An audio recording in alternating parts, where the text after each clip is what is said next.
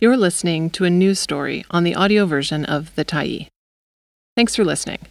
The Tyee is a nonprofit newsroom that is funded by our audience. So, if you appreciate this article and you'd like to help us do more, head on over to support.thetyee.ca and become a Tyee builder. You choose the amount to give, and you can cancel anytime. Extra money isn't enough to fix healthcare, premiers agree. By Andrew MacLeod, February 8, 2023. The federal government's proposal for increased healthcare funding fell far short of what the country's premiers have been demanding. But even among the premiers, there's recognition that money alone won't fix the crisis. It is more money than it was yesterday, but again I think a little disappointing, said Manitoba Premier Heather Stefanson at a news conference after premiers met Tuesday with Prime Minister Justin Trudeau. It's significantly less than we were looking for, added Stefanson, who is also chair of the Council of the Federation in which Canada's premiers work on common goals. The premiers had wanted $28 billion a year in new funding, which would bring the federal government's share of healthcare funding up to 35%, a contribution they'd pressed for over the past two and a half years. Instead, the federal government offered to up the Canada Health Transfer by $46.2 billion over the next 10 years, which works out to $4.62 billion a year, or about one sixth of what the premiers wanted. About half of the money would be for bilateral agreements with the provinces and territories, and there is money to cover 5% annual increases over the next five years.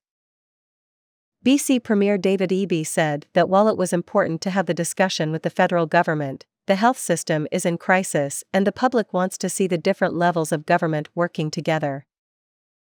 This proposal is fiscally limited, he said, but I think it provides a foundation and some reassurance to British Columbians that we're having those conversations and moving forward.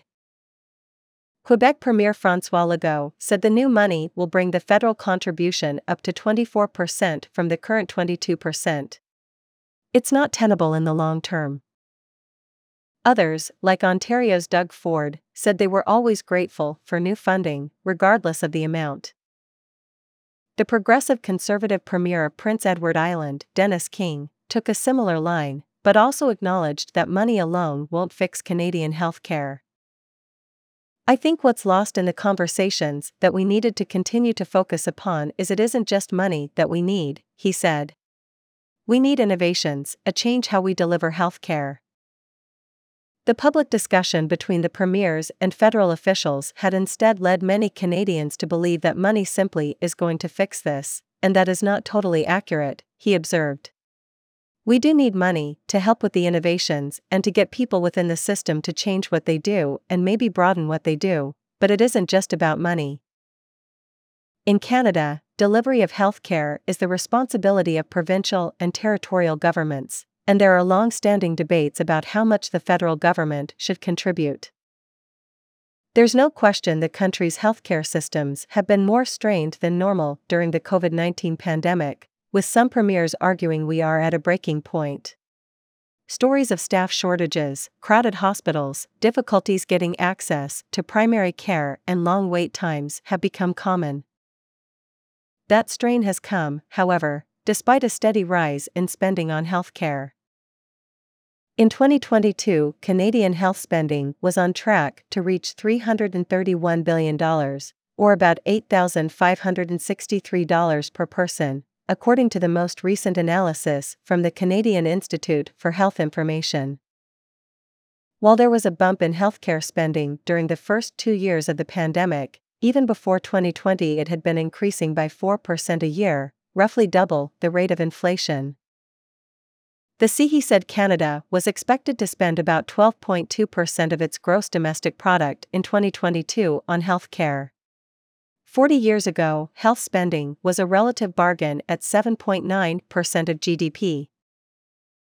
In 2021, according to the Organization for Economic Cooperation and Development, Canada was among the top spenders on health care, spending a portion of GDP similar to the United Kingdom, Sweden, the Netherlands, and Japan. The story in BC is similar, showing steadily rising spending. In the current fiscal year, health spending is forecast at $27.7 billion, about 40% of the province's operating budget. The next provincial budget isn't planned for release until February 28, but last year's documents show that from 2015 to 2025, the average annual increase in health spending would be 4.8%. In 2015, the province spent about 7.7% of its GDP on health. That bumped up to 8.3% in 2020 to 21, a year when GDP declined, but is forecast to drop back down to 7.3% by 2025.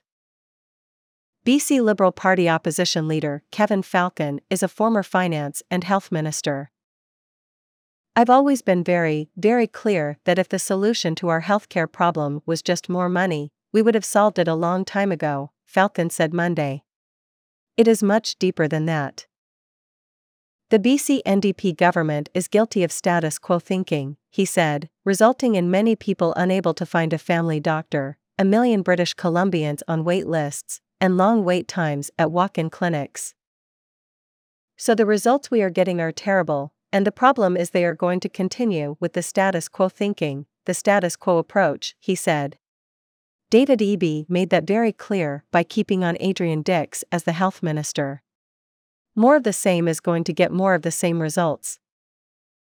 It's not just about how much money the province spends on health care, Falcon added, but how it spends it. The focus should be on putting patients at the center of healthcare, and more needs to be done to limit the amount that goes to salaries for senior executives and administrators. Still, he said later during media availability, as Premier, he too would be pressing the federal government to increase the health transfer. We can always use more money in the healthcare system, he said, but we should be tying it to innovation and outcomes, and we should be making sure that you're holding provinces to account for driving better outcomes for the public. The current BC government can't be trusted with more money, Falcon said.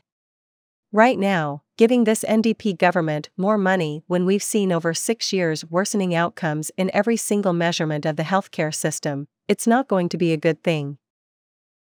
BC Green Party leader and Cowichan Valley MLA Sonia Furstenau said that any money added to the health budget needs to be spent well.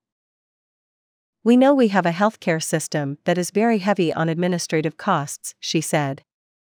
We have far too many senior executives in our healthcare system while we don't have enough nurses, we don't have enough family doctors working in BC. We need more nurse practitioners. We need the people who are delivering health care, and the investments need to go there. The federal government's reluctance to hand over more money is understandable in the absence of a clear and explicit plan for how it will improve healthcare delivery to people and how the province will measure success, Furstenau said. We have a real need from government, from all governments right now, to be transparent about what they're intending as outcomes when they spend money and how they are measuring success. Ahead of the meeting with Trudeau, Eby said the BC government had made significant increases to health spending, including taking steps to improve access to urgent care and to family doctors. While the premiers were looking for a federal partner to better share the cost of providing care, he said, the province would continue to ensure people can get the care they need and deserve. We are going to make sure British Columbians are looked after, independent of whatever happens around this table, he said. Thanks for stopping by the Tyee today. Anytime you're in the mood to listen to important stories written well, we'll be here. And if you'd like to keep independent media going strong, head over to thetyee.ca and click on the Support Us button to pitch in. Finally, big, big thank you to all of our Tyee builders who made this story possible.